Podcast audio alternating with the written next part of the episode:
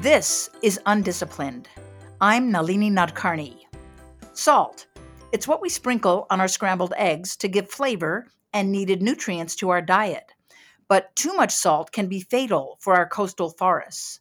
In a new study, researchers identified critical levels of soil salinity, the salt in soil, that can kill plants in freshwater forests.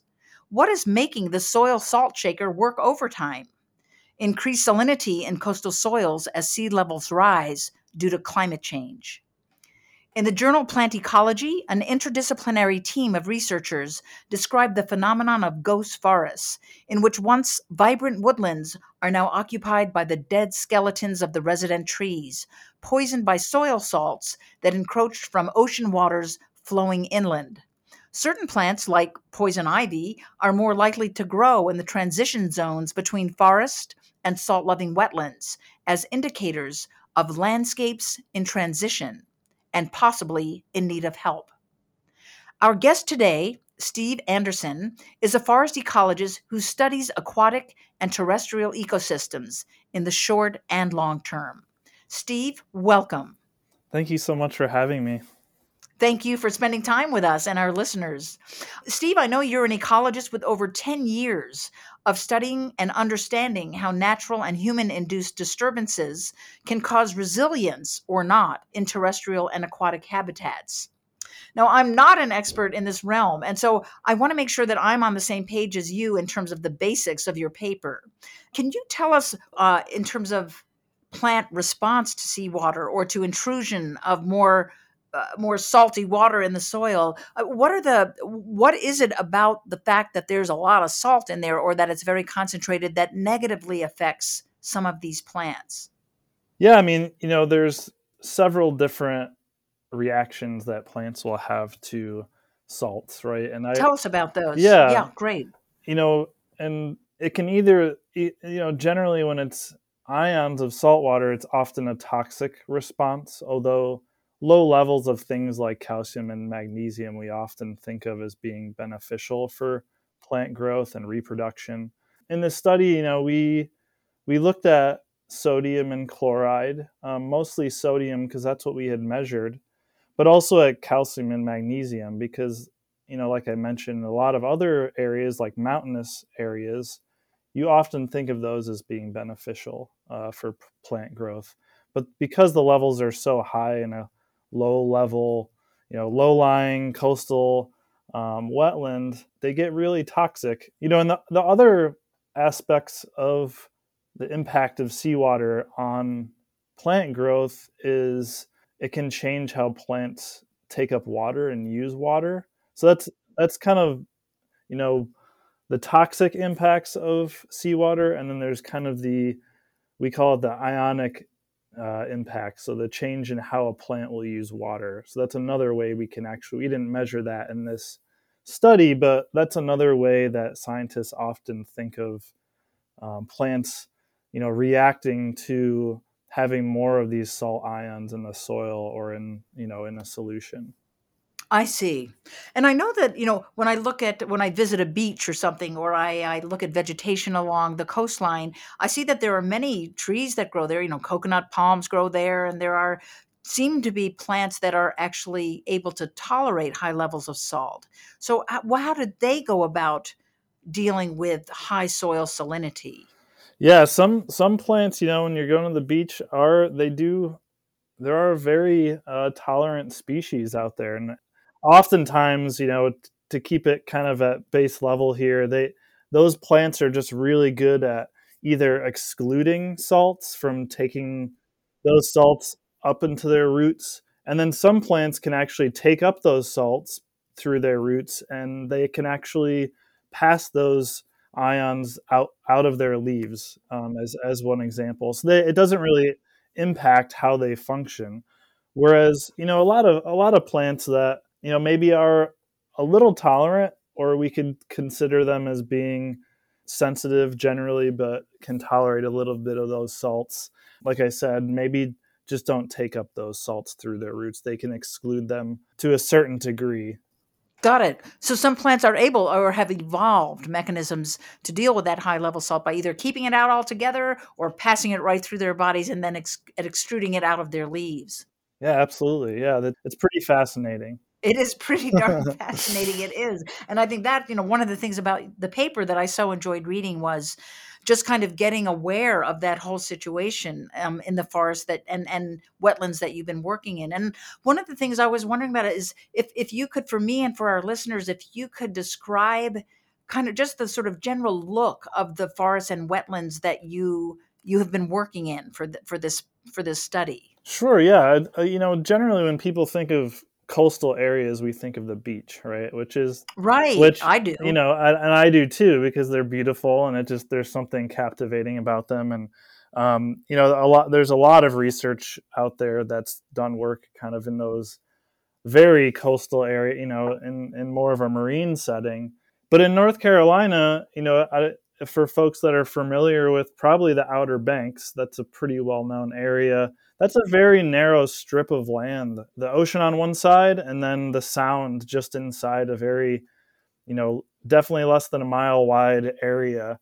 And in this in the sound region of North Carolina, in kind of northern North Carolina, this the salts in that and those sounds are you know anywhere from between five to fifteen parts per thousand where the ocean is about 35 parts per thousand. Wow.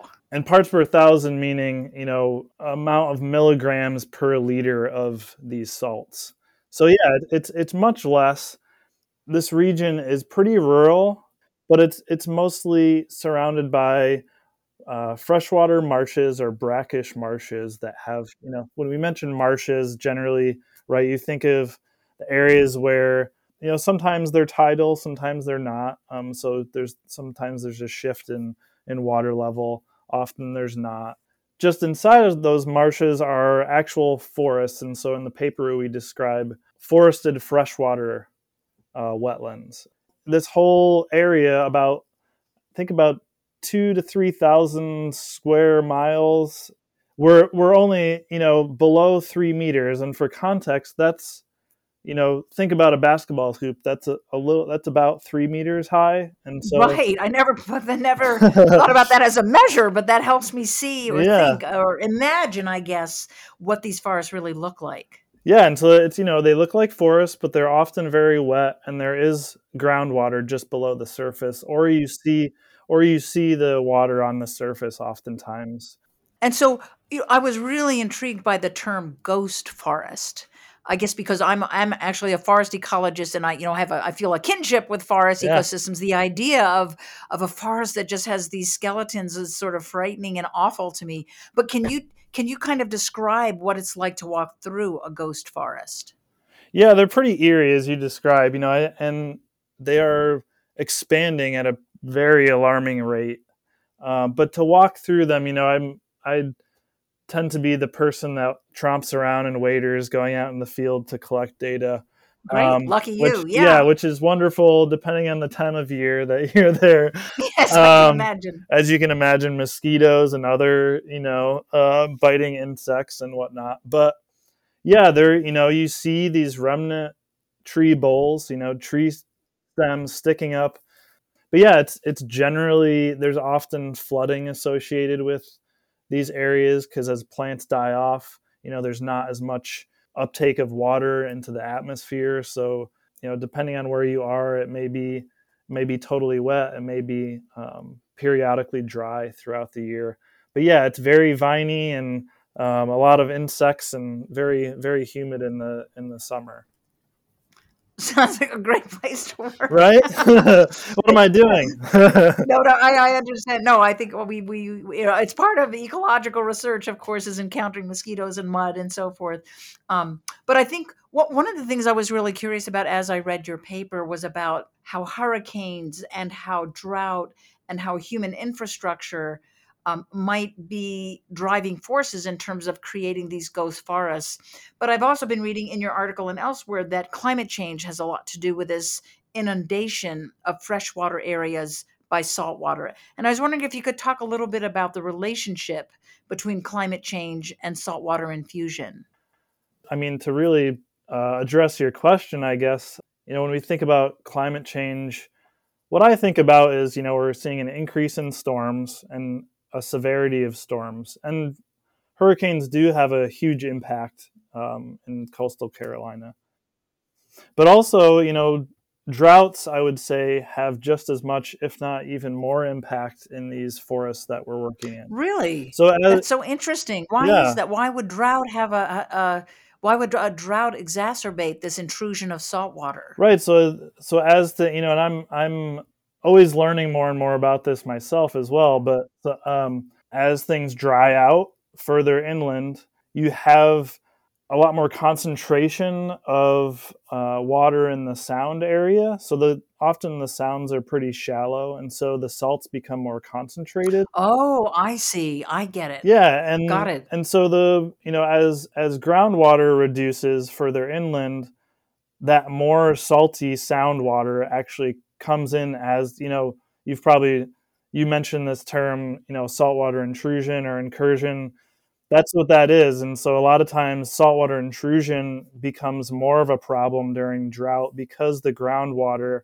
further inland is there's less water there, so it almost acts as like a sponge to pull in the more I see. more I can now picture water. that. Yeah, Absolutely. It's sort of like the dry part, there's the gradient between the dry and the wet then exactly. serves as kind of a suction kind of pump that that will actually bring in that water. Yeah, and so when you add when you think about that, right? When you think about how climate is causing more droughts and more hurricanes, these areas are really getting nailed at every turn, right? And just from those two kind of climate um, impacts. But you know, as I mentioned earlier, too, the the increase in infrastructure in this area through channel creation, which a lot of those channels have been there for for decades, uh, it allows for more of that sound water to, especially during hurricanes, to to move in To move in, inland. exactly, Yep. right. Because here there are these pre-dug channels, I guess, that, that humans have created that then the salt water can move into more easily, and then that in turn has a negative effect on on the coastal forests that that that occupy that space. Yeah, and that you know the and there are in some areas there are constr- control structures to uh, allow water to move out of that those those areas and not move in, but oftentimes those maybe don't function quite the way they were designed to, or maybe maybe they need a little more investment for improvements. But there is a lot of work being done on trying to improve that you know that process too. Well, that that's encouraging. Yeah. Um, I was wondering if you could just, you know, in a few sentences, and I know this doesn't do justice to your whole paper because uh, you've, you've been dealing with such complex questions. If you could summarize what what were the takeaways from your study? What did what did you and your colleagues find out in terms of the effects of of increased soil soil salinity on these forests and these wetlands? Yeah, so like I'm like I mentioned, I, I think the main goal one of the main goals for me was to come up come up with a more quantitative uh, way to measure how how salt tolerant or how salt sensitive plants are in these regions. Because oftentimes we say they're salt tolerant or they're not and that you know that that doesn't really help us figure out what sort of species you know we may look for in different areas that are vulnerable the main one of the main questions was is salinity or elevation are these are these really main you know we say drivers of the composition of a forest? Yeah oftentimes we think of you know when we say drivers uh, with uh, for example salinity in this context that's a an abiotic factor. So a lot of times in science we think of abiotic and biotic so biotic being biology, you know, plants, animals, abiotic being more, you know, like climate, um, things like soil salinity or soil moisture or temperature or you know things of that nature. Um, so what kind of abiotic factors are actually structuring these communities in these coastal forests? So that was one of the main things we looked at, and we found that salt indeed was the main contributor to how these forest communities are structured, which is really interesting. Yeah, that is that is. You know, one of the things that I know about um, research is that we do the research for research's sake and for learning more, sharing with other scientists. But we also have to be aware that people out there who aren't in academia or science also can gain benefits from this kind of research, you know, what, what NSF calls broader impacts. Absolutely. And I'm wondering, as you've been working through this project and going through the process of writing it up for other scientists, what can you say about why, for instance, local people on the Outer Banks might care about the results of your research? And uh, how would people why why would people in general care about this? Why would it be important to them? Sure, yeah. And you know, there there I will add that, you know, there's some other folks at NC State and other organizations have really uh, there's there's some really good work out there. You know, looking more at so, sort of the the so, the social and socioeconomic impacts of things like saltwater intrusion, which is really exciting. I would say for this, you know, region that we are working in, it's often a very, you know, there's a lot of poverty. There's a lot of folks that rely on we we like to say ecosystem services, but you know things that are of the natural world that really benefit human you know human good and um, you know work and consumption and those sorts of things. Things like fishing and um, agriculture, a lot of forestry and timber harvesting in this area, and so there's multiple industries that you know, can be really heavily impacted by saltwater, you know, becoming more prevalent in soils, in particular agriculture and forestry. And a lot of the areas in this region, there is some restoration work going on as well. And, you know, folks that live in this region, I think, could really benefit from knowing what sort of species, you know, if if if a landowner is wanting to protect their property from saltwater intrusion. You know, I'm sure there's a lot of different scenarios that we could come up with, but you know, if they need to plant specific trees to maybe offer structure to their their land, you know, information like this is really valuable for for for knowing how you know if okay i'm going to spend several thousand dollars to um, kind of reforest an old field that's kind of going dormant you know this this sort of work could really benefit restoration efforts but also hope, hopefully it would be beneficial for other other folks as well. So that's that's Fantastic. I, I, yeah. No that's that's really good. I hadn't made that connection with agriculture and fishing before but it it's seems obvious now. So that thanks for that for that that sort of connecting this very basic research that's published in a very basic plant ecology journal and realizing that in fact there are impacts that that would be beneficial to people who might use this information? You know another goal of this paper was to use ground level plants as this sort of indi- indicator um, or indication of saltwater intrusion becoming more prevalent you know more salts building up in soil. And i think that could be really valuable for folks who are living in these areas to know um, if they're their land is experiencing um, increases in, in salt water using plants as opposed to doing really high cost um, analyses or you know what, what no, that have. makes sense yeah. of, of using plants as indicators rather yeah. than saying, well, now you have to spend hundred dollars a soil sample to figure out whether you know what the levels of sodium are or chloride are exactly. in those soils. So let the plants tell us what's going exactly. on with with the, with the environment at that point. Um, I have one other question, which um, is, is a bit of a pivot from what we've been talking about, but I think it's I think it's an important one. I note that you're very interested in an area that is a bit different from just doing your research, but equally important to the scientific work that you reported on. You stated that that that there's been a long history of systemic environmental racism and systemic economic inequities that have had really destructive impacts on green space access, on diversity, on flooding, and human health in both urban and rural communities.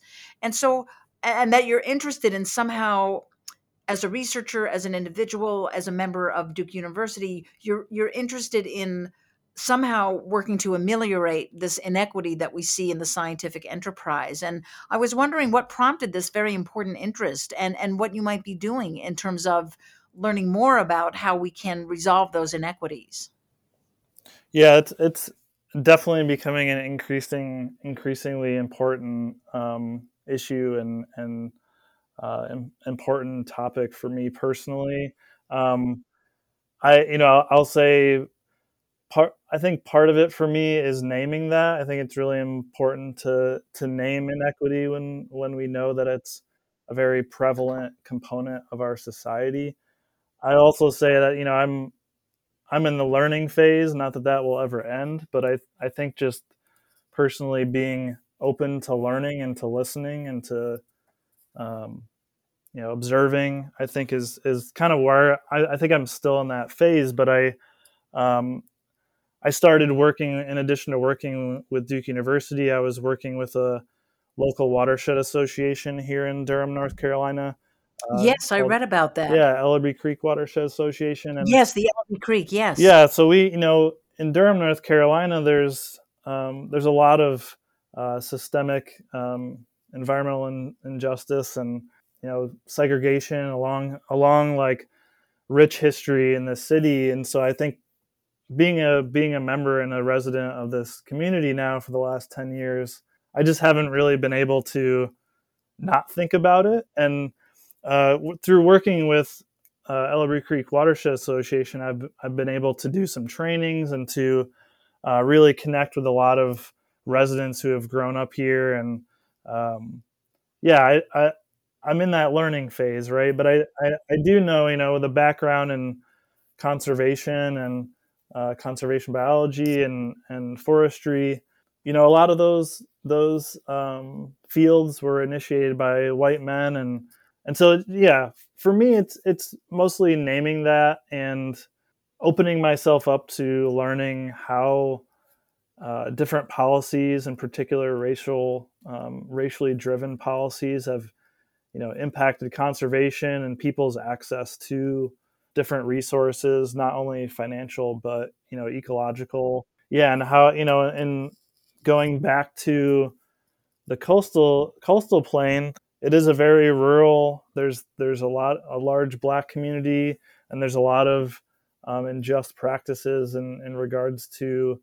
uh, farming practice and um, you know, the, there's a lot of CAFOs, which has been in the news a lot lately, um, and these are causing a lot of uh, human health impacts and, and largely impacting Native communities and Black communities in these regions. And so, yeah, I, you know, I'm, I'll say it again. I keep, I'm just learning, and I'm trying to learn how to apply these, you know, these sorts of topics to my research and to whatever work I do in the future.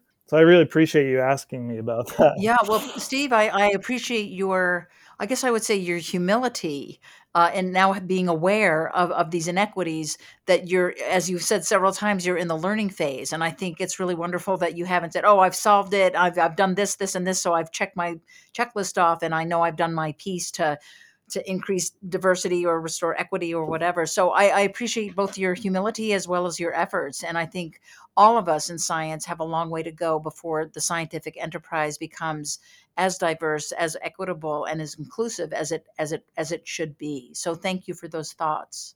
I, will end with just one last question, Steve. I know that you have quite a range of research interests. Your projects uh, are you know lie in conservation biology and freshwater wetlands and plant ecology uh, in community-led research and ecological restoration and i'm just wondering what are you going to be working on next what a wonderful all those question. wonderful things yeah especially on a friday yeah I, you know yeah.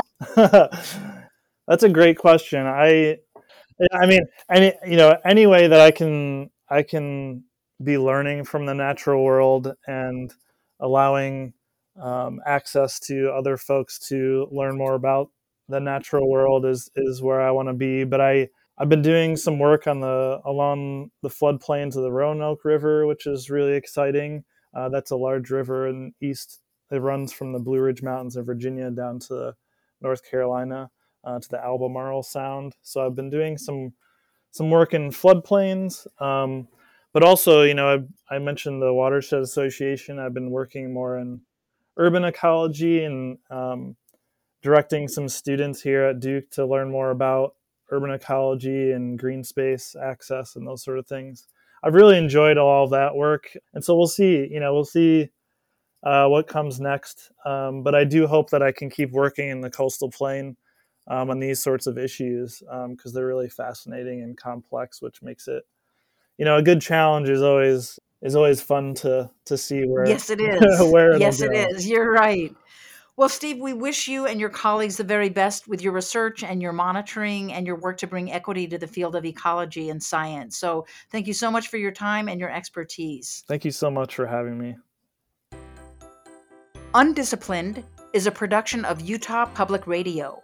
And if you live in Utah, you can listen to us every Thursday at 10:30 a.m. on UPR. If you miss us then, you can listen to every episode of Undisciplined wherever you get your podcasts. Our producer is Claire Scott. Our theme music is Little Idea by Benjamin Tissot. And I'm Nalini Nadkarni. Thanks for listening. Now go have big ideas.